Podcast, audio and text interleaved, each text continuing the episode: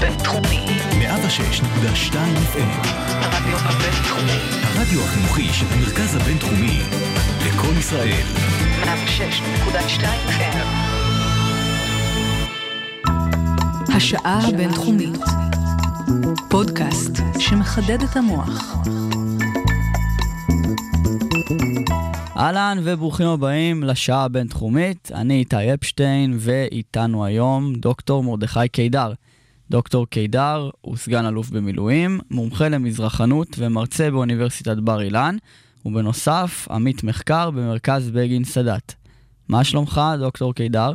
ברוך השם, יום חג היום. יום יום ירושלים. יש לך אולי איזה זיכרון מיוחד מהיום הזה, מילדותך?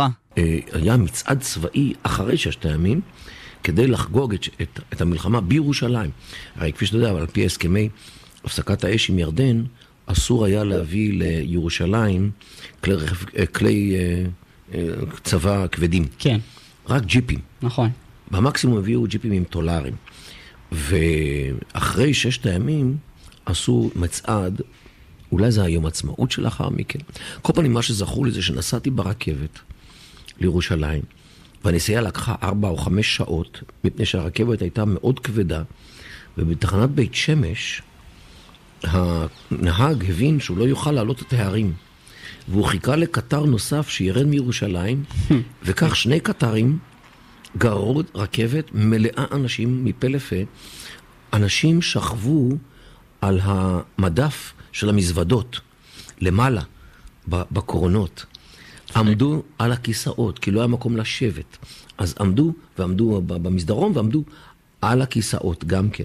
עד לכך היה צפוף, ולא היו צעקות ולא דחיפות, והייתה אהבת ישראל כל כך גדולה באותם ימים, בגלל התרוממות הרוח, בגלל הניצחון הגדול והניסים הגלויים שראינו באותם ימים, ובאמת התקיים בנו מה שנאמר במסכת אבות על בית המקדש, שאחד מעשרת הניסים שהיו נעשים בבית המקדש, זה שהיו עומדים צפופים, אבל משתחווים עם רווחים, ומעולם לא אמר איש לאחיו בבית המקדש, צר לי המקום. כי הייתה כזאת אהבת ישראל, היה צער, כן.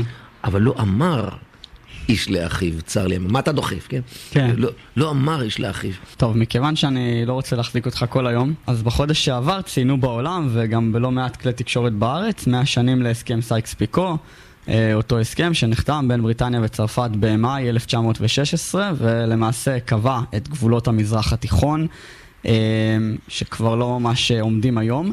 אתה יכול לספר לנו קצת את הרקע להסכם הזה, מה היה שם?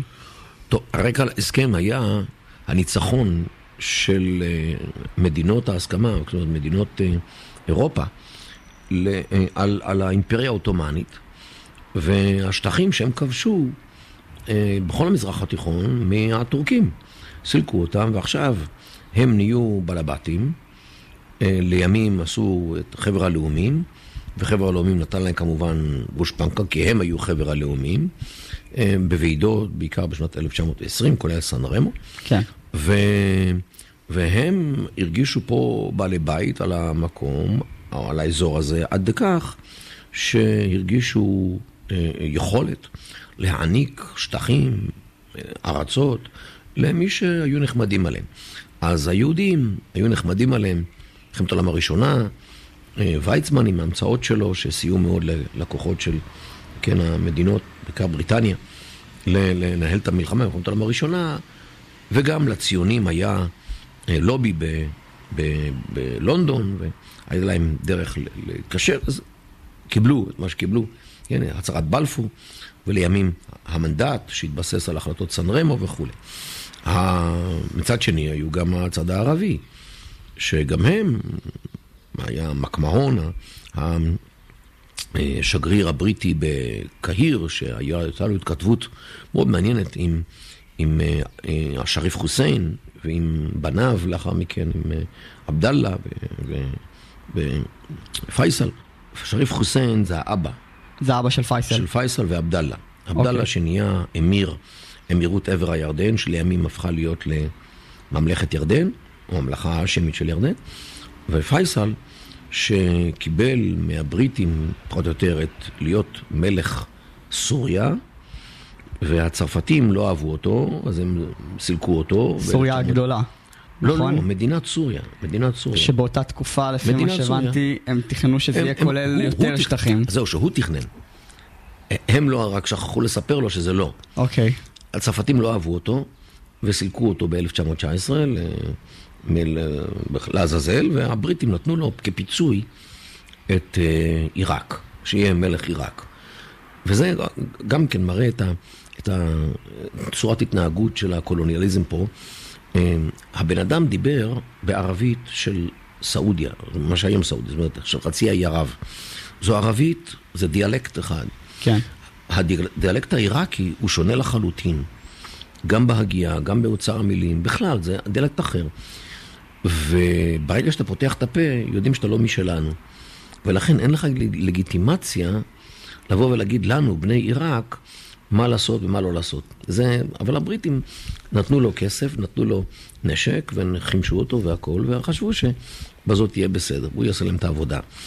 אמ, בסדר, אה, זה, זה מה שחשבו, ואותו דבר הם, הם יראו את עבר היד. אז הם חילקו ונתנו לחבריהם, ש, ש, שסייעו להם במלחמת העולם הראשונה, גם הערבים נתנו להם מה שנתנו, ובאמת, למרות ש, שחבר הלאומים בוועידת סן רמו נתן ליהודים את פלסטיין, שאז כללה גם את ירדן, כמה חודשים לאחר מכן, לאחר שעלתה זעקתם של הערבים השמיימה, אז הם קרעו את החלק שממזרח לנהר הירדן, ונתנו את זה לעבדאללה, וזה קיבל בדיעבד גם אה, אה, אה, גושפנקה של אה, חבר הלאומי. כן. כך ש... וככה הם פחות או יותר הם שיחקו שבצנה עם אנשים ועם ארצות ועם עמים ועם הכל, מתוך תחושה שזה שייך להם.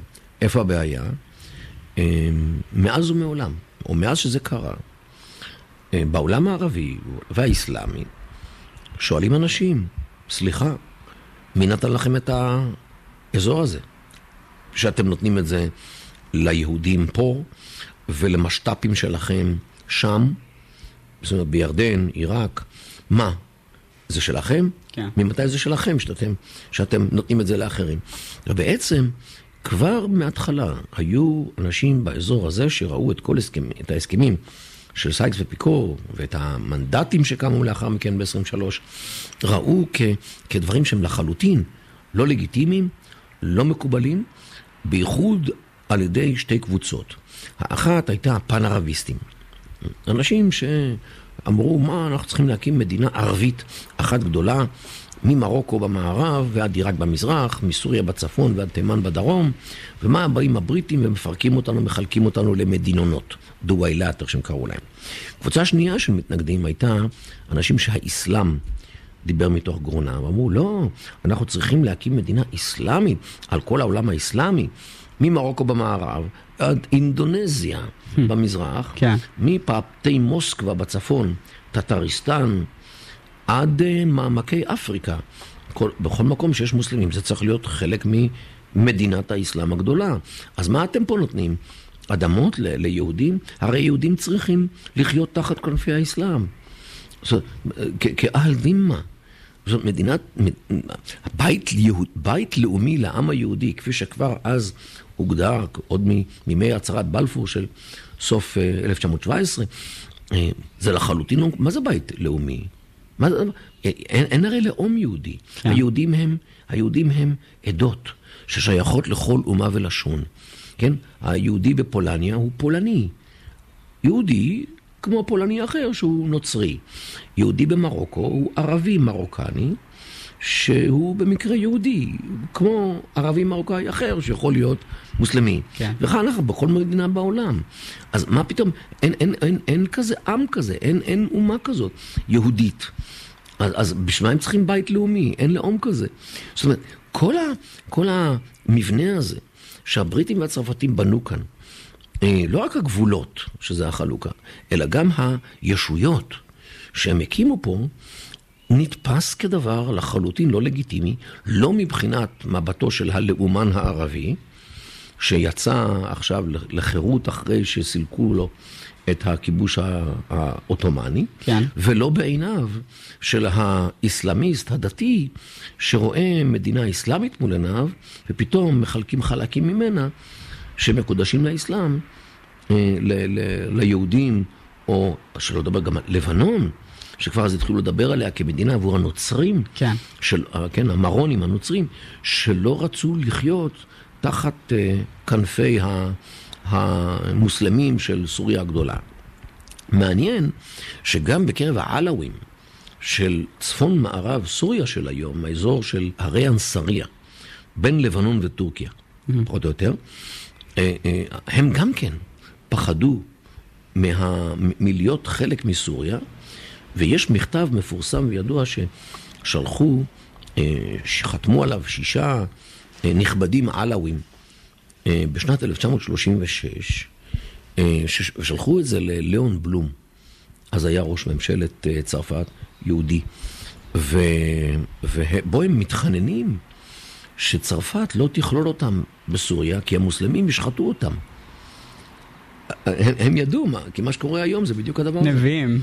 כן, והם, והם, והם אומרים, תראה מה המוסלמים עשו ליהודים הטובים שהביאו זהב ומרגליות ל, ל, לפלסטין, ועכשיו הם שוחטים אותם. 36, כן, היו אז כבר הפרעות פה כן. בארץ. זאת אומרת, גם העלאווים פחדו מהמדינות הללו שעומדות וקיים, עומדות ו... כן, בדרך להיות מוקמות, כי תראה, ב-48 המנדטים אמורים היו, אה, המנדטים גם על ישראל וגם על סוריה וגם על לבנון, אמורים היו להסתיים. כי כולם היו מנדטים ל-25 שנה, החל מ-1923. והם פחדו פחד מוות. והמעניין, שאחד החתומים על המכתב הזה, זה אחד בשם סולימאן אל-אסד. שזה קשור. של. הסבא של. כן. מעניין. זאת אומרת, הוא, הוא ידע הוא ידע. לאן הם הולכים, הוא ידע בדיוק איך מסתכלים עליהם. מדהים. והוא הוא כתב שם, הם כתבו שם במכתב, הם רואים אותנו ככופרים. ולכן אה, הם יעשו לנו את מה שעושים לכופרים באסלאם, זאת אומרת, שוחטים אותם. כן. ועכשיו, הם לא היו נביאים, הם לא ידעו מה שיקרה, מה שיקרה היום. הם ידעו בדיוק מה המוסלמים, לפחות אותם אה, רדיקלים, אה, יעשו לקשר בין הראש והכתפיים שלהם. כך שבסך הכל, זה לא רק הייתה הבעיה שלנו שהייתה לא לגיטימית, זה גם בעיה של לבנון כמדינה לנוצרים, וזה גם מדינה, אה, וגם ב, הייתה בעיה עם סוריה, וכל הישויות הללו המודרניות שקמו עוררו הרבה, הרבה התנגדויות, גם מצד הפן-ערביסטים, כן. גם מצד האסלאמיסטים, וגם מצד המיעוטים, שחלקם ראו את עצמם מאוימים על ידי העניין הזה. אגב, לבנון נוצ- נוסדה כדי לתת לנוצרים מדינה משלהם, כדי שגם הם, כי גם הם לא רצו לחיות תחת כנפי סוריה המוסלמי, עם בעל- בעלת הרוב המוסלמי. כן. כך שבסך הכל אה, היו פה הרבה פחדים שצצו בגלל הסכמי סייקס ופיקו והתוכניות של הקולוניאליסטים, כן, בעיקר הבריטים והצרפתים, להקים פה מדינות אה, שתהיינה בעיה לפחות לחלק מהאוכלוסייה. פחדים שהוכיחו את עצמם נכונים. אה, לימים. 106.2 FM הרדיו הבינתחומי.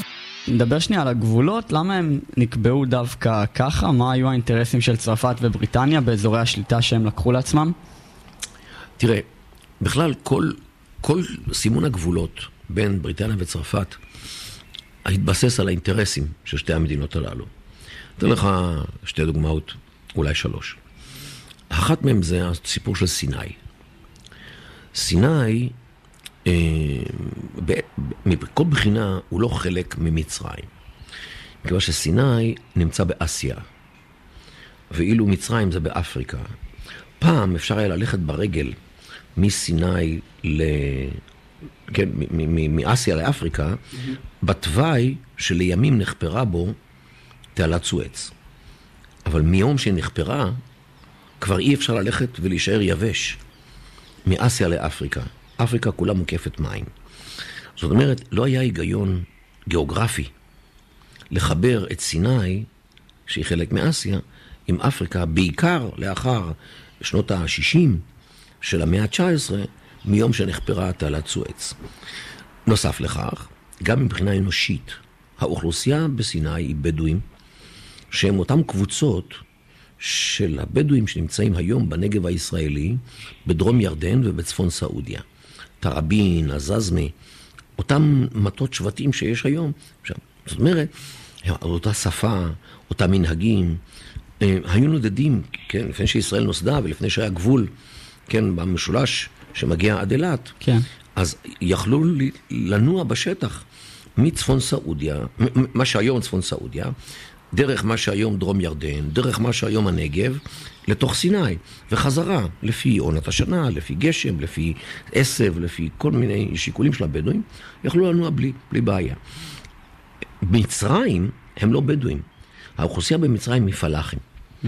הדיאלקט המצרי הערבי שונה לחלוטין. הראש המצרי שונה, מכיוון שפלאח, בדרך כלל יש שנאת מוות בין פלאח לבין בדואי. למה? כי הפלאח עובד חצי שנה בשביל לראות קצת חיטה בשדה, משקה אותה בזיעת אפיו, ומקווה, יום יבוא, לקצור את זה. וכשבא בבוקר לקצור, הוא מגלה שבלילה הגיעו הבדואים, וקצרו וברחו, הם עושים לו שלום מההרים, והוא רואה לאורך נתיב הבריחה שלהם את מה שנפל להם בדרך. למה? כי גם הם צריכים לאכול, אוקיי? אז, אז, אז לכן, מסורתית, במזרח התיכון, יש איבה גדולה בין בדואים לבין פלאחים. אז גם מהבחינה הזאת, לחבר את האוכלוסייה בסיני שהיא בדואית עם מצרים שהיא פלאחים, זה לא עובד, זה לא עבד. ועד היום, עד היום, הא- האוכלוסייה בסיני נתפסת כאוטסיידרים במצרים. אז לא היה היגיון לחבר את סיני, לא מבחינה גיאוגרפית, ולא מבחינת האוכלוסייה, לחבר אותה למצרים. אז איך יצא שסיני היא חלק ממצרים? מה, איך זה קרה? נורא פשוט. אם תסתכל במפה, תראה שהקו בין רפיח לטאבה, קו הגבול, מקביל פחות או יותר לקו של תעלת סואץ. והבריטים, לאחר שהם באו למצרים ברבע האחרון של המאה ה-19 והשתמשו בתעלה בשביל הקשר עם הודו, הם פחדו שהעות'מאנים שהיו פה אה, יפריעו ויסכנו את הספינות הבריטיות שעוברות בתעלה. והרי ספינה בתעלה היא כמו ברווז במטווח.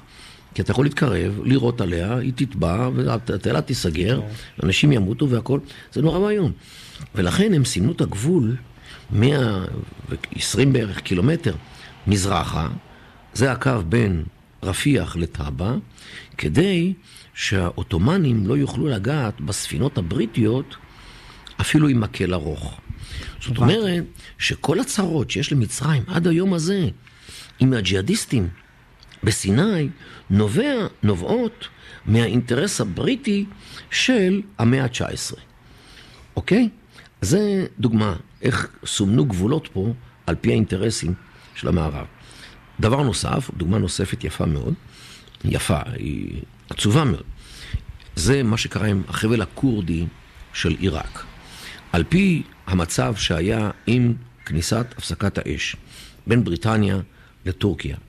בתור מלחמת העולם הראשונה, החבל הכורדי לא היה חבל, חלק מעיראק. זה היה חלק מהאזור עדיין הטורקי, אבל היה שם נפט. והבריטים במהלך חד צדדי, אחרי שנכנסה לתוקף הפסקת האש, כבשו את הקטע הזה כדי לחבר אותו לעיראק שהייתה תחת ידם. למה? הם רצו את הנפט. ברור. את הנפט. ואז הם סימנו את הגבול מסביב ל...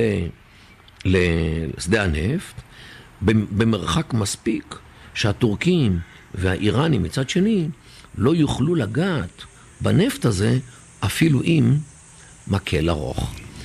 אוקיי?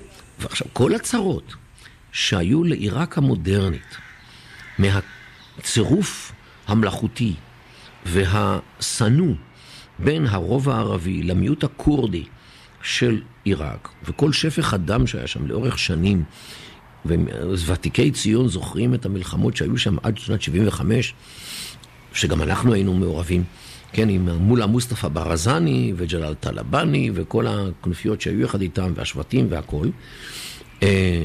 כל הדבר הזה נבע רק מהאינטרס הבריטי לקבל את הנפט שטמון באדמה מתחת הרגליים של הכורדים. עשרות אלפי אנשים נהרגו לאורך השנים על הנפט הזה.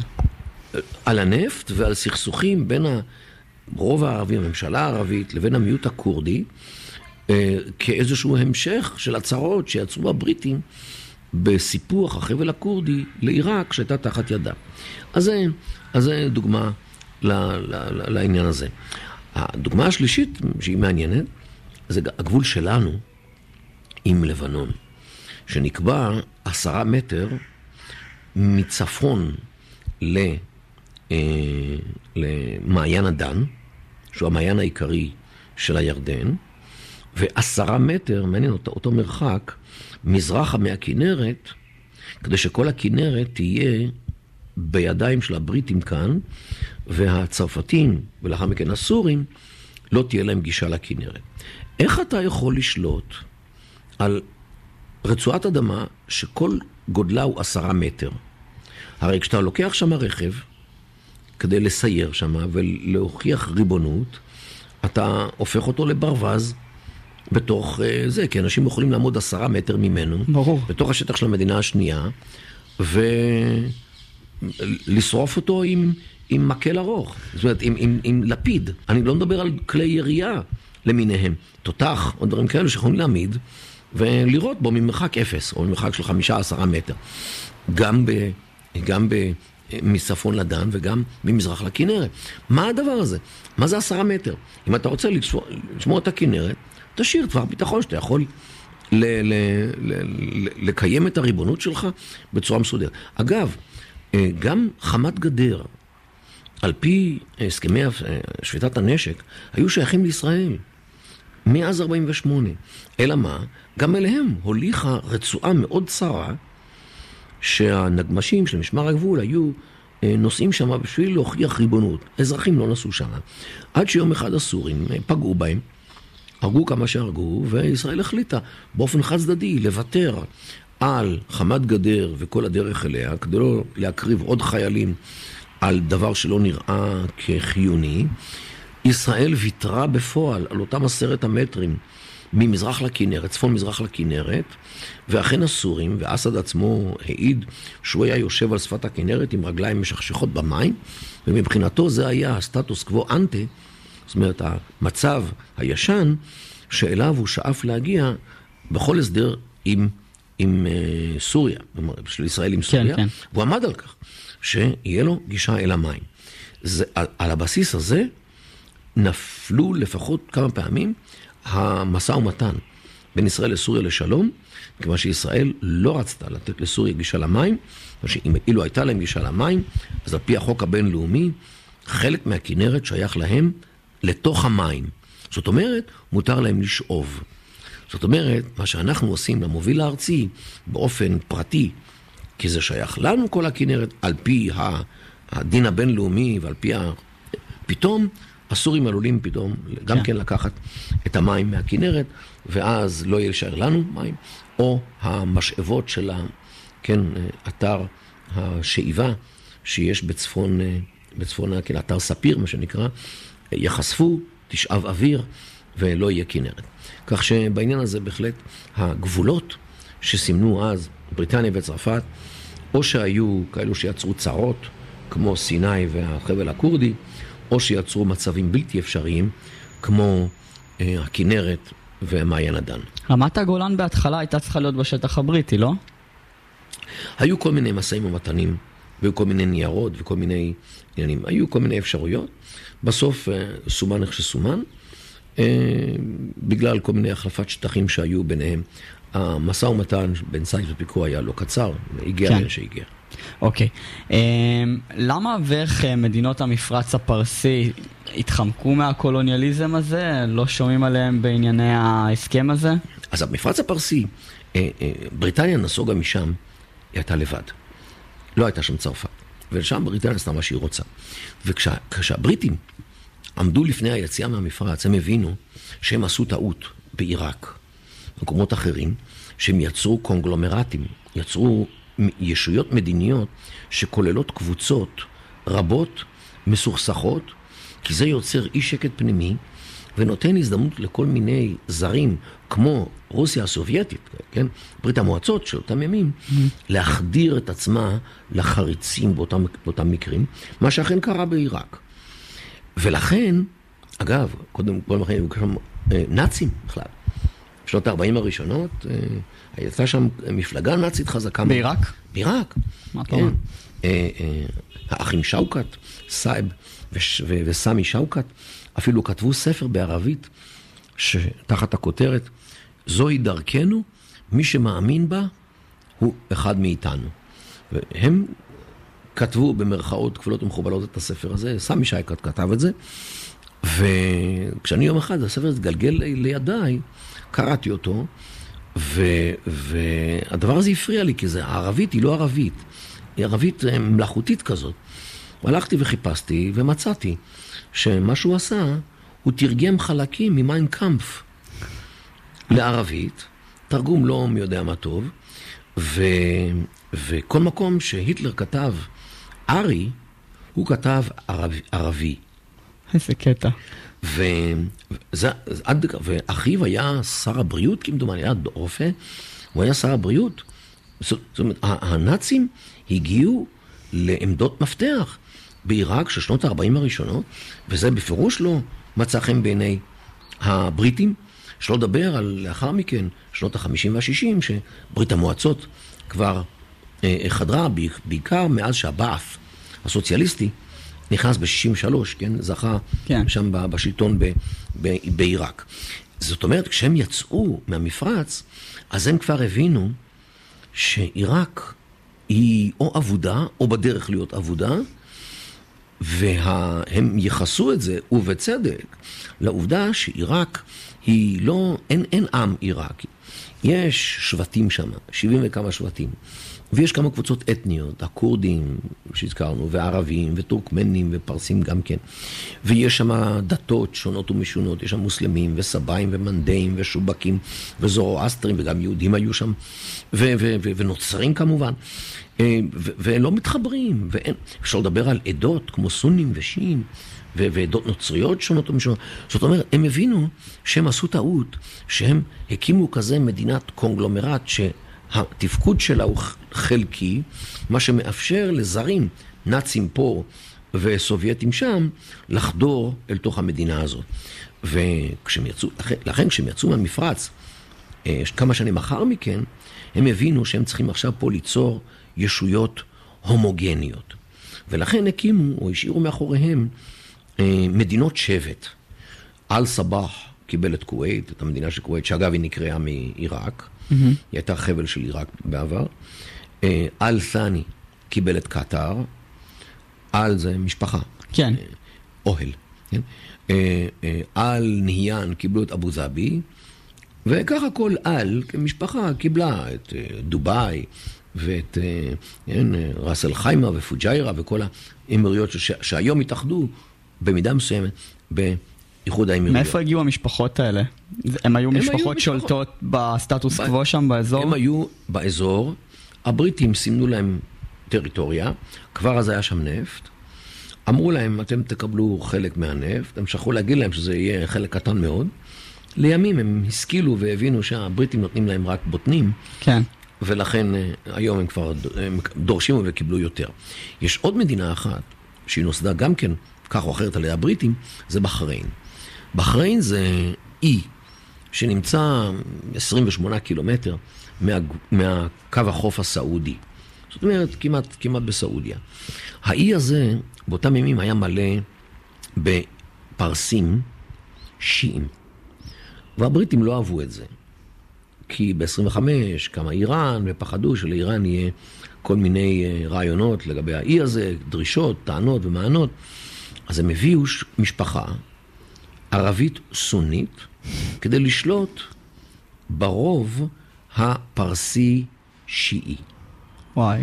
ולכן, בניגוד לאמירויות המפרץ, שהן הומוגניות, בחריין היא הטרוגנית, ולכן יש שם צרות של הפגנות ובלאגנים, עד לכך שב-2010, בגלל ה- מה שאז נקרא האביב הערבי שפרץ, סעודיה נאלצה לכבוש את, אה, את בחריין ולסלק את כל המפגינים, זאת אומרת השיעים שהפגינו למען, אה, כן, שוויון ו... אה, אותם הב- הביתה באלימות מסוימת. מה עושים הערבים שם השולטים? מביאים ערבים אחרים, סונים, ונותנים להם אזרחות מיד. בין אם הם, הם בכלל לא במשפחה שלהם, אבל אם אתה ערבי סוני ואתה רוצה לגור בבחריין, התקבלת. תלך אליהם והתקבלת בלי ועדת קבלה כמעט. אה, ואת זה הרוב השיעי גם כן רואה, והוא מאוד לא מרוצה מזה. ויש שם, אה, כל פעם יש הפגנות, ויש אה, יש עכשיו אה, משפטים, ותובעים אותם והכל. אז בחריין גם היא כזאת מדינה אה, חצי לא לגיטימית. אה, עכשיו, כדי להגדיל את הלגיטימיות, אז האמיר שם הכריז יום אחד על עצמו כמלך. אה, אוקיי. אוקיי. אה, למחרת בבוקר הוא קם, ועל גדרות הבתים, ועל קירות הבתים, אה, יד נעלמה ציירה בדיו או בצבע, אין אל מולק אילה לילך. זה פסוק מהקוראן, המלוכה שייכת רק לאללה. הבנתי. אז איך אתה קורא לעצמך מלך? מה אתה? אללה נהיית? כן. אוקיי? אז זה דוגמה לאיך שמסתדרים הדברים שם, אבל עדיין בריטניה אה, שומרת אה, על אינטרסים שם, והיא מגנה יחד עם הברית על השלטונות במפרץ, כנגד כל מיני אנשים שקמו עליהם לאורך השנים, כמו למשל אה, אה, גמל עבד אל-נאצר, שזעק החל משעלה לשלטון ב-1954, את הסיסמה שהכי מפחידה את בני המפרץ עד היום, נפט אל-ערב לאל-ערב. זאת אומרת, הנפט של הערבים לערבים. במשמע, הרי אללה בחסדו ובטובו נתן את הנפט לערבים. כן. אז מה פתאום אתם לוקחים את זה לעצמכם, ואתם אפילו, אין לכם מה לעשות עם הכסף. זה לא כמו היום שיש שם קניונים. אז לא היה קניונים. אז לא היה מה לעשות עם הכסף. אז הם, את, את המעט שקיבלו מהמערב, היו שמים בשוויץ. כי זה מה שהיה. אז מה, מה? למה אתם לא נותנים לי? הרי אני גם כן חלק מהאומה הערבית, מגיע לי מה שיש אצלכם באדמה. נפט אל-ערב לערב, נפט הערבים לערבים. והם עד היום לא שכחו את הדבר הזה. הם פוחדים שעוד פעם יקום פופוליסט כמו גמל עבד אל-נאצר וידרוש את הנפט. תראה, מה זה פופוליסט? הוא היה צריך להכיל אז אולי 40 מיליון מצרים. אה, זה פחות מחצי ממה שיש היום, כן. אבל עדיין זו הייתה מדינה מאוד מאוכלסת, מאוד ענייה, והוא עם הסיסמאות הללו רצה, כן, א', להביא אולי קצת כסף למצרים, ב', הוא רצה גם ליצור לעצמו לגיטימציה, כמי שנלחם לא רק את מלחמות העם המצרי המסכן והעני, אלא גם את מלחמות הערבים כולם. זאת אומרת, הוא מדבר כלאומן ערבי שדורש את הנפט שאותם שייחים לוקחים לעצמם, נותנים למערב הכופר, ולוקחים לעצמם את הכסף. מה הדבר הזה? אתם שודדים את הרכוש הערבי. זאת אומרת שבריטניה נתנה להם מחסם מה, מגמל עבד אל-נאצר, שגם הוא היה הרי היד הארוכה של הסובייטים. כן. אה, במידה רבה. כך שהנה לך פה המריבות או המתחים של המלחמה הקרה ש... שהייתה בין בריטניה, נאט"ו מצד אחד, ובין, ובין אה, ברית המועצות ושליחיה במקום, כמו גמל עבד אל-נאצר, ב... ב... לאורך אה, כן, המחצית הראשונה של, ה... של המאה ה-20. אז ככה יצאו גם מצב שמדינות המפרץ הן תלויות במערב, אם זה בבריטניה, באמריקה לאחר מכן. כך שזה פחות או יותר מסביר את העובדה שהן קשורות למערב, למרות שהחברה שם במפרץ היא מאוד מסורתית, חברה שבטית, וההשפעה המערבית לא עשתה להם טוב. יש היום בכלל דיון במפרץ, האם הנפט הוא נעמה או נקמה. זאת אומרת, האם הוא הביא להם דבר טוב או הביא להם דבר רע. ויש אנשים שטוענים שהנפט והעושר שבא בעקבותיו אה, גרם להרס העולם הערכי של אותם אה, שבטים, אה, משפיע נורא ואיום על ההתנהגות, גם של הגברים וגם של הנשים. וכל, כן, העושר, כן, הפך אותם לנובוריש. אנשים כן. שמוקסמים מכל אה, דבר נוצץ. צריכת הזהב שמה, וה... אה, כן, העושר שם הוא ממש מנקר עיניים, מכוניות, כן, שמה, למשטרה יש למבורגיני, אחרת הם לא ישיגו את הפושעים שנוסעים בפורש, אוקיי? זאת אומרת, אה, כן, ומכוניות מכסף, מכוניות מזהב, דברים שהדעת אה, לא, לא קולטת. אפשר לדבר על הבניינים ורבי הקומות, המנקרי מנקרי שמיים ומנקרי עיניים, כך ש...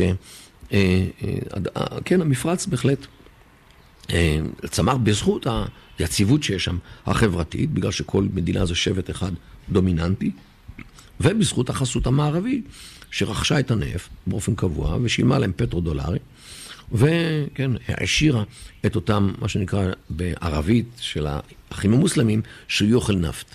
זאת אומרת, אה, אה, השייחים של הנפט. הרדיו הבינתחומי, בינתחומי. 106.2 FM, הרדיו הבינתחומי. הרדיו החינוכי של המרכז הבינתחומי וקול ישראל. 106.2 FM. השעה הבינתחומית, אני איתי אפשטיין, וטוב שחזרתם אלינו, ביחד איתי דוקטור מרדכי קידר, עוזר לנו לברר מה קרה באזור המשוגע שקוראים לו המזרח התיכון, מאז הסכמי סייקס פיקו ועד היום, והפסקנו לדבר על המפרץ הפרסי. אז איך זה קרה בעצם שסעודיה הרבה יותר גדולה משמעותית משאר מדינות המפרץ? אה, עבד אל-עזיז אבן סעוד, האבא של המלכים שאנחנו זוכרים מימינו, זה שהקים את הממלכה, הוא ידע איך לאחד שבטים באזורים של עסיר, באזורים של חסה, זאת אומרת, האזורים של נג'רן, כל האזורים הפריפריאליים. הוא הרי נולד ב... הוא הרי בין ה... אה, רמת נג'ד, איפה שהיום ריאד, שזה אוקיי. המרכז החצי האי. כן.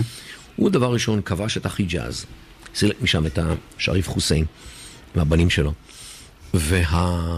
והחיג'אז מאפשר לו היום לבוא ולהתגדר בתואר שומר המקומות הקדושים, מכה ומדינה, למרות שהוא לא בן המקום, הוא בן רמת נג'ד. הוא, אבל זה שהוא מארגן, שומר, מממן, כן, אה, עושה את כל התשתיות שם, את האוהלים ואת כל המנהל את החאג' פעם בשנה, כן. נותן לו לגיטימציה של שומר המקומות הקדושים, לגיטימציה דתית. זה על כל פנים מה שהוא חושב. אה, אז זה דבר ראשון. דבר שני, הוא ידע יפה מאוד איך באופן בדואי לחבר אליו שבטים אחרים. זה, הוא היה מגיע, מגיע עם הלוחמים שלו לאיזשהו שבט בדואי שלו, כן? ואומר להם, תשמעו, יש לכם פחות או יותר ברירה. או להתחתן איתנו, זאת אומרת, לתת לי בת של ראש השבט, ואז תהפכו לחלק מאיתנו, חלק מהממלכה, חלק, אנחנו נאהב אתכם והכל. ואם לא, אז החברים שלי יסתכלו החוצה, יטפלו בכם. כן. והחברים שלו היו חמושים מכף רגל ועד ראש, ולהתחיל איתם זה לא היה סגולה לאריכות ימים. אז אה, בני, בני השבט שהוא מבקר אותם אמרו, "אה, מהשם יצא הדבר, הכל מה, זה, קראו את הפתיחה, לקחו את הבת הצעירה והיפה של ראש השבט, נתנו לה, לאבן סעוד, התחתן איתה, וכן, ככה, הבנתי. כן, ככה הוא חיבר אה, שבטים, פחות או יותר. אוקיי. אה, מי לא התחבר אליו? השיעים של המזרח, אותם הוא כבש בכוח הזרוע. הצרה היא זה שהנפט הסעודי מתחת לרגליים של השיעים, אבל הם לא רואים הרבה ממנו. ברור. ועוד קבוצה שלא התחברה איתו הייתה הקבוצה של הנג'רנים. זאת אומרת, אלה שנמצאים בדרום המדינה, שזה נמצא על ההרים, ששם גם נמצאת תימן. זאת אומרת, ההרים הללו חצויים בין סעודיה לתימן. ואותם אנשים שגרו שם, הם היו בני תרבות אחרת, בני תרבות הר. הוא היה תרבות של המישור. זה תרבויות שונות לחלוטין. אה, הוא היה נווד והם לא. הלשון שונה, כמה שהדיאלקט הסעודי או של חצי העי ערב הוא דיאלקט מאוחד, אבל mm-hmm. יש עדיין הבדלים. ולכן לא, לא התחברו איתו ולא רצו אותו. הם נשארו בשוליים, גם הגיאוגרפיים, גם התרבותיים, גם החברתיים וגם הכלכליים. והוא, בשביל למצוא חן ביניהם, נתן לקבלן, כן, קבלן עבודות אה, פיתוח מהחבר'ה הללו, לפתח את כל המדינה פחות או יותר. קראו לו בן לאדן. והוא עשה הרבה מאוד מיליונים מעבודות פיתוח, אוקיי. שהוא, שהוא אה, כן, המלך הסעודי העסיק אותו והכל. הצרה היא שלמרות שהוא היה מיליארדר, בגלל כל מה שעשה בסעודיה, עדיין זה לא הפך אותו לנחמד בעיני, הש... בעיני השלטון, הוא לא היה נובוריש. והוא לא היה נבוש בכלל, לא בצורת הדיבור שלו ולא בצורת הלבוש שלו ולא בה- בהתנהגות הסגפנית שלו. שלא לדבר על טרוריסטית שלו, שבכלל מראה שהראש שלו במקום אחר לחלוטין. כן. כך שבעניין הזה, אה, כן, אה, אה, בן לאדן הוא תוצרת סעודיה, אם כי אני לא חושב שמדינת סעודיה, אה, אה, אילו הייתה שמה עליו יד, הייתה משחררת אותו. אני בכלל לא בטוח. היו מוצאים דרך להוציא אותו להורג. אוקיי, אז אה, נתקדם טיפה עם השנים. מה נתן את התוקף האמיתי להסכם סייקס-פיקו? מה שקרה הוא זה שלאורך השנים נוספו עוד ועוד ועוד אה, עניינים, כמו ועידות בינלאומיות, החלטות בינלאומיות, אה, מדינות בדרך שהחלו לקום, כל מיני פרלמנטים וכל מיני מנגנונים מקומיים שנוצרו, כמו כנסת ישראל בישראל וכולי. גם היה פרלמנט לבנוני, פרלמנט אה, סורי, שקם הרבה לפני 43, לפני שהמדינה קמה. אה, וזה בעצם היה מה שנתן את החיות להסכמים הללו ולגבולות שסומנו, אה, באמצעות ההתקדמות בקר, על הקרקע, ביישום של, ה, של הדברים האלה. וזה, וזה צריך להבין, בעולם בכלל, אה, ישות מדינית קיימת לא, בזכר, לא בזכות זה שהכירו בה או אמרו שמכירים בה פה ושם, אלא בזכות העובדה שפה מדובר בקבוצת אנשים שיש להם אג'נדה מסוימת, שזה בסדר, והם יכולים לאורך זמן משמעותי לנהל אזור משמעותי, לא שכונה בעיר, אזור משמעותי אה, באמצעים אה, סבירים. זאת אומרת, אף אחד לא אומר שאתה צריך לשלוח את המשטרה הביתה או את הצבא, אבל אתה לא יכול להיות דיקטטור. והעולם אה, יכיר בך אם אתה משתמש באמצעים סבירים. יש איזושהי נטייה לומר שהאשמה הגדולה על המצב במזרח התיכון זה על בריטניה וצרפת עם הסכמי סייקס פיקו. עכשיו אני אומר, אם חבר הלאומים הסכימו לקבל את ההסכם שלהם, אז בעצם אשמת כל העולם, זה לא רק אשמת בריטניה וצרפת, כן, נכון? אבל אל תשכח שמי ששלט בחבר הלאומים היו שתיים או שלוש מדינות. בריטניה, צרפת, הולנד. לא יכלו באמת להתנגד לזה. לא, לא הייתה ברירה, אבל אל תשכח, אל- עוד דבר. המפרץ, זה היה המקום האחרון שהבריטים יצאו ממנו, בשנת 70. הצרפתים קודם לכן, ב-1962, סילקו את הנוכחות שלהם, האחרונה של המזרח התיכון, מאלג'יריה. זאת אומרת, מאז 62, אני מדבר כיום על 55 שנה, פחות או יותר 54 שנים, שהמזרח התיכון הוא מה שנקרא בערבית לחלו, זאת אומרת, לבדו, אוקיי. בעצמו, חי בתוך עצמו. ויש גבול, כמה שאתה יכול, להאשים זרים בבעיות שלך. נכון שהוא לא היה זורע ולא... נכון, סליחה, נכון שהקולוניאליזם השאיר מה שהשאיר וזרע מה שזרע פה בשטח, אבל יש גבול, כמה שאתה יכול, להאשים אותו 55 שנה אחרי שאחרון הקולוניאליסטים יצא מפה באופן רשמי. באים בני האזור ואומרים, רגע, רגע, יצאתם מהדלת, אבל חזרתם מהחלון. למה? כי אתם שולטים עלינו באמצעות שליטים שאתם השלטתם עלינו, לא לגיטימיים לחלוטין, שעושים לכם חשבון ולא לנו. ב', כל החוק הבינלאומי, הסכמים בינלאומיים, מסמכים בינלאומיים והחלטות בינלאומיות, כמו החלטות מועצת הביטחון, אתם שולטים בנו. אז לא באופן ישיר על ידי חייל בריטי שנמצא פה, אלא על ידי הנציג הבריטי באו"ם, שמביא החלטה שהאו"ם לא מתנגד, או שהאו"ם לא יודע עליה, וזה, כן, מנוגד למה כן. שאנחנו מאמינים. עכשיו, כל השליטים במדינות באזור, הם כולם נקבעו על ידי בריטניה וצרפת, או שהיו עוד הפיכות במהלך המאה ה-20 לא, לא. והכל השתנה? היו הרבה מבטחות, נורי סעיד בעיראק, אמ, עד שאסד עלה לשלטון בסוריה בנובמבר 1970, היו במדינה הזאת מהפכות כמעט כל שני וחמישי. לא רק זה, אלא סוריה כבר הייתה שלוש שנים חלק ממצרים, או מכעם, קהילה ערבית מאוחדת. באמת? כי, אוקיי. כי הרי בגלל ה, כן, הפן הערביות של גמל עבד אל-נאצר, הוא הצליח לשכנע את הסורים שהיו במשבר פנימי עמוק, בגלל, המ- בגלל המהפכות הלא מסתיימות, אה, החליטו להצטרף לכעם, זאת אומרת, כמדינת אה, ספסל אחורי אה, למצרים, ולקח באמת איזו חצי שנה, אה, עד ש... כן, מיום שהחליטו, או רצו לעזוב, עד שהם באמת עזבו בסופו של דבר ב-61. והניתוק הזה, מעניין, השפיע גם בהמשך על אה, גורלה של סוריה ועל מה שקרה איתה. כי אחד הקצינים הסורים שהיו במצרים, שעסקו בקישור בין הצבא של קעם, קהילה ערבית מאוחדת, זאת אומרת מצרים פלוס סוריה, והצבא שנמצא בסוריה, היה קצין הקישור של חיל האוויר הסורי, שישב בקהיר. קצין הקישור הזה קראו לו חאפז אסד. Mm-hmm. היה אז קצין צעיר, והוא היה קצין הקישור. באותם ימים הוא גר שם עם אשתו, והייתה להם בת. והבת כנראה הייתה חולה,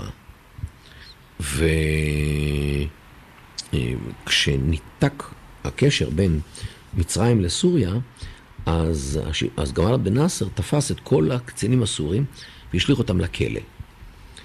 באותם ימים כשהבת שלו הייתה חולה, אה, אשתו פחדה לצאת לרחוב עם הילדה לרופא, שמא אה, יתפסו אותה ברחוב ויתעללו בה ויאסרו אותה.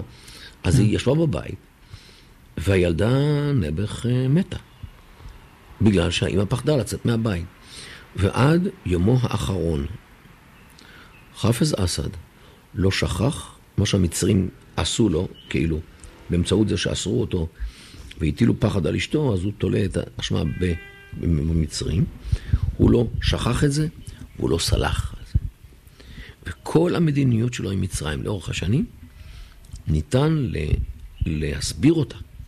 את כל התהפוכות שהיו ביחסי סוריה-מצרים, סוריה, אפשר להסביר אותם בתהפוכות שעברו על חאפז אסד בגלל העמדה שלו נגד המצרים, בגלל שהרגו לו את הבת. זה, העניין. ואצלו הכל היה אישי. מי שפגע באופן האישי, אז הנקמה הייתה באופן פוליטי, אה, מדיני וכולי. וזה מה שגרם, ל... אחד, אחד הגורמים לדעתי, של המצב הזה, של הנפשי של אסד, והמכה שהוא קיבל מהמצרים. אה, כל השאר זה פירוש. הרדיו הבינתחומי. אוקיי, למרות uh, כל העימותים המקומיים של המזרח התיכון, נדמה שסך הכל בשנים האחרונות של המאה ה-20 לתוך המאה ה-21 נשמר איזשהו סטטוס קוו.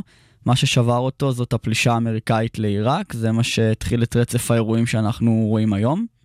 אה, בהחלט, אה, הפלישה ב-2003 לעיראק לא הוסיפה ליציבות, בוודאי לא לדמוקרטיה כפי שרצו האמריקאים, אבל גם עד אז האזור לא היה אה, שקט. זוכרים את ההתערבות האמריקאית בלבנון בשנות החמישים, זוכרים כל מיני מלחמות שהיו מקומיות. תראה, הייתה מלחמה נורא ואיומה בין עיראק לאיראן. שהסתיימה ב-1975 בהסכם בין שתי המדינות. אה, האמריקאים אמנם סייעו לאיראנים באותם ימים שהיו תחת שלטון השאה, מאחורי הקלעים, כשהסובייטים סייעו לעיראקים, אה, אולי לא מאחורי הקלעים. כך שבפירוש המעורבות האמריקאית והאחרת במזרח התיכון, כן, גם של הסובייטים, לא תרמה ליציבות שלו. מלחמות פה היו עוד לפני 2003 בין, בין קבוצות. תראה, הייתה מלחמה קבועה בדרום, בדרום סעודיה, במקום שנקרא אה, זופר. זה אזור שלם של דרום סעודיה, ברולבך חאלי, באזור בין, בין תימן לאומן, פחות או יותר. אה, שם הייתה מלחמה עקובה מדם במשך שנים ארוכות, מי ידע עליה, מי שמע עליה.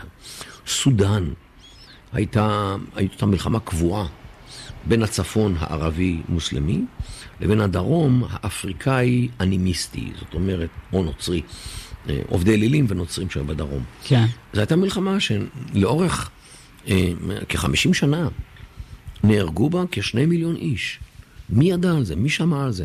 למי זה אכפת?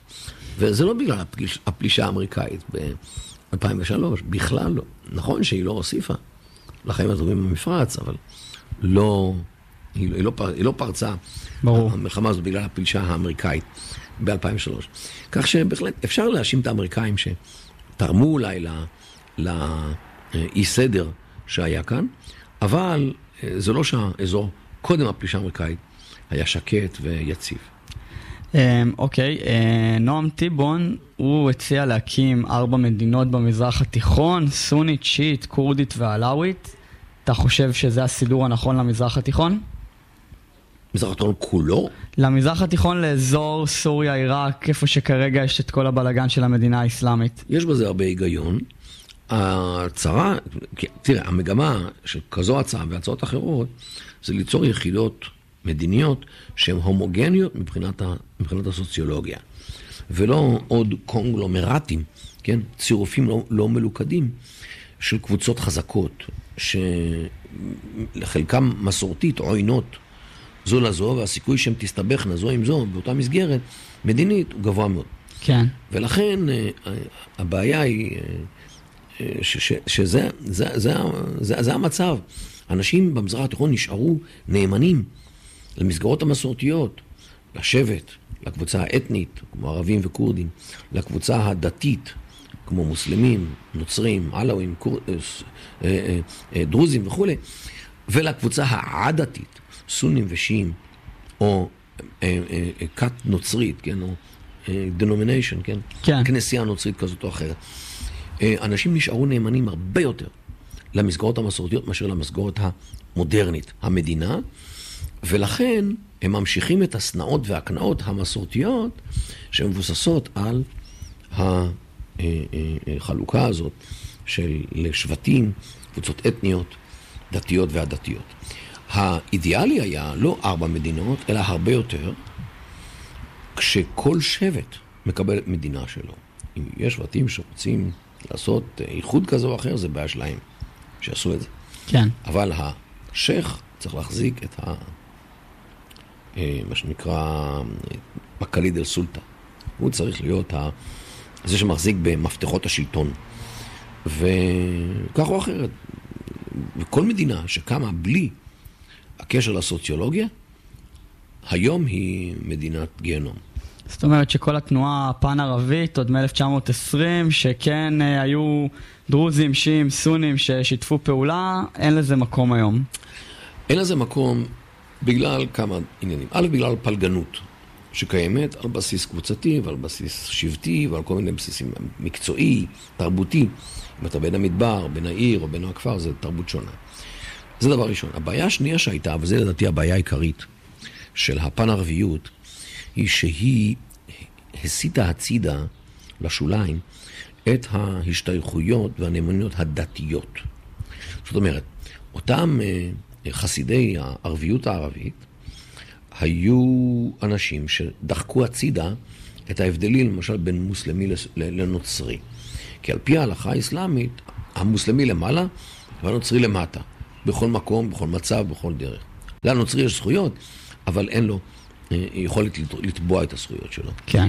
זאת אומרת שהפן ערביות הייתה בעצם, אה, אה, היה לה באופן משתמע מסר אנטי-דתי.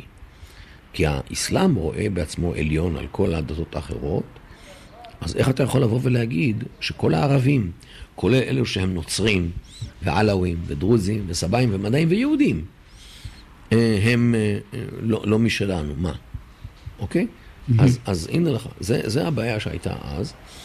אה, נערכו אלף ארגונים, אה, אה, ועידות לדון בנושא הזה של, של ה... טוב, אני מגזים עם המספר אלף, אבל בהחלט היו מספר גבוה מאוד של ועידות, שנועדו לגשר בין הפן-ערביות מצד אחד, לבין ההבדלים הדתיים שהופכים את הפן-ערביות לבלתי אפשרית. אוקיי, ככה לקראת סיום. מאה שנים אחרי ההסכם, אתה מזכה את סייקס ופיקו מהאשמה על המזרח התיכון? כמו שאמרת, אי אפשר להמשיך להאשים את הקולוניאליזם, אחרי שהוא כבר לא פה הרבה שנים? אה, אני בשום אופן לא מזכה אותם, כי מה שהם עשו אה, ב-1916 כבר נשא בחובו את זרעי הפורענות. וכל מי שהיה לו מינימום של ידע על המזרח התיכון, יכול היה לצפות את זה מראש. אה, ואם לא לצפות את זה מראש באופן מלא, היה צריך לעשות עבודת שטח יותר, יותר מעמיקה, והיה מגלה את זה אם היה מציב, נגיד, סקר עמדות, דברים כאלה, מה שהיום עושים בסקרי דעת קהל. אז דיברנו על אה, איזשהו... אה, איזושהי חלוקה שאולי תהיה הגיונית במזרח התיכון, כן. אה, זאת באמת השאלה האחרונה, זה נראה לך בכלל נראה לעין, המדינה האסלאמית יש לה איזשהו סיכוי לשרוד, או שהיא באמת אפיזודה חולפת ואחריה תהיה פה בנייה מחדש? זה שתי שאלות. זה שהמזרח התיכון צריך לבנות אותו מחדש, זה ברור. כי צריך להקים פה ישויות הומוגניות. גם אם זה מדובר מדינה לכל שבט, כי הדבר הזה יביא, הדבר, הדבר היחיד שיביא שקט. כי ברגע שאתה אה, מצרף קבוצות עוינות לתוך מסגרת אחת, אתה מקבל בלגן, אתה מקבל מלחמות, אתה מקבל שפך דם. ברגע שאתה נותן לכל קבוצה את מה שמגיע לה, על פי ראות עיניה, היא עוזבת את האחרים במנוחה. לא רק זה, ברגע שיש לה את, את מה שיש לה, היא יכולה לשתף פעולה עם אחרים, במקום להילחם נגדם. כן. ולכן, אני חושב שצריך לתת לבני המקום לסמן את הגבולות, ואתה תגלה מהר מאוד שהגבולות יוצרים ישויות גיאוגרפית מאוד קטנות, אה, בגלל הנושא הזה של אה, השבטיות, אבל מה שייצא בסופו של דבר יהיה הרבה יותר לגיטימי, כי זה בא על ידי בני המקום, עבור עצמם, בתוך עצמם. כן. זה, זה. וגם הפתרון שלנו עם הפלסטינים צריך להתבסס על הרעיון הזה, של הכרה בכך שעזה היא מדינה, כי עזה היא מדינה, יש לה גבולות, ויש לה ממשלה, ויש לה משטרה, ויש לה אה, אה, צבא, ויש לה תעשייה צבאית, יודעים לייצר טילים בעצמם, ולשגר אותם ולהפוך אותם לדברים מסוכנים מאוד. הם, יש להם אה, מערכת משפט לגיטימית, ומערכת אכיפת חוק לגיטימית, והכל שם לגיטימי. ולכן מדינה שיש לה גבולות ושלטון אפקטיבי, לא דיקטטורי, אלא אפקטיבי כשלטון, והיא מתפקדת בצורה יומיומית, עם הסכמים עם השכנים והכל, זו מדינה. אם כן, חמאס הם הראשונים שנתנו כדור בראש של החלום הפלסטיני להסכים מדינה אחת. ישראל כן. צריכה להמשיך את הרעיון הזה ולהקים עוד שבע אמירויות בערי יהודה ושומרון. אמירות בחברון, בשביל, הש... בשביל השבטים של חברון, הלא הם קוואסמה, נאצ'ה, אבו סננה, ג'אברי ותמימי. ג'אברי זה המשפחה הכי גדולה, המובילה, הם צריכים להוביל גם את הדבר הזה, והם יעשו את זה בעבר. עוד אמירות ביריחו, בשביל השבט של עריקאת. הם לא הולכים לחברון, חברון לא בא אליהם.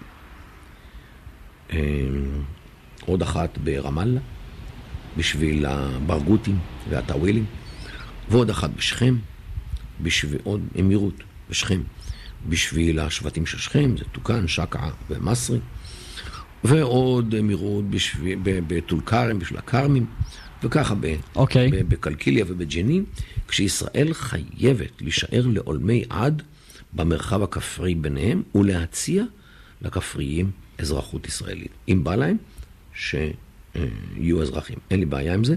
מבחינה דמוגרפית זה רק כעשרה אחוז מתושבי יהודה ושומרון. ומי צריך לשלוט על האמירויות האלה?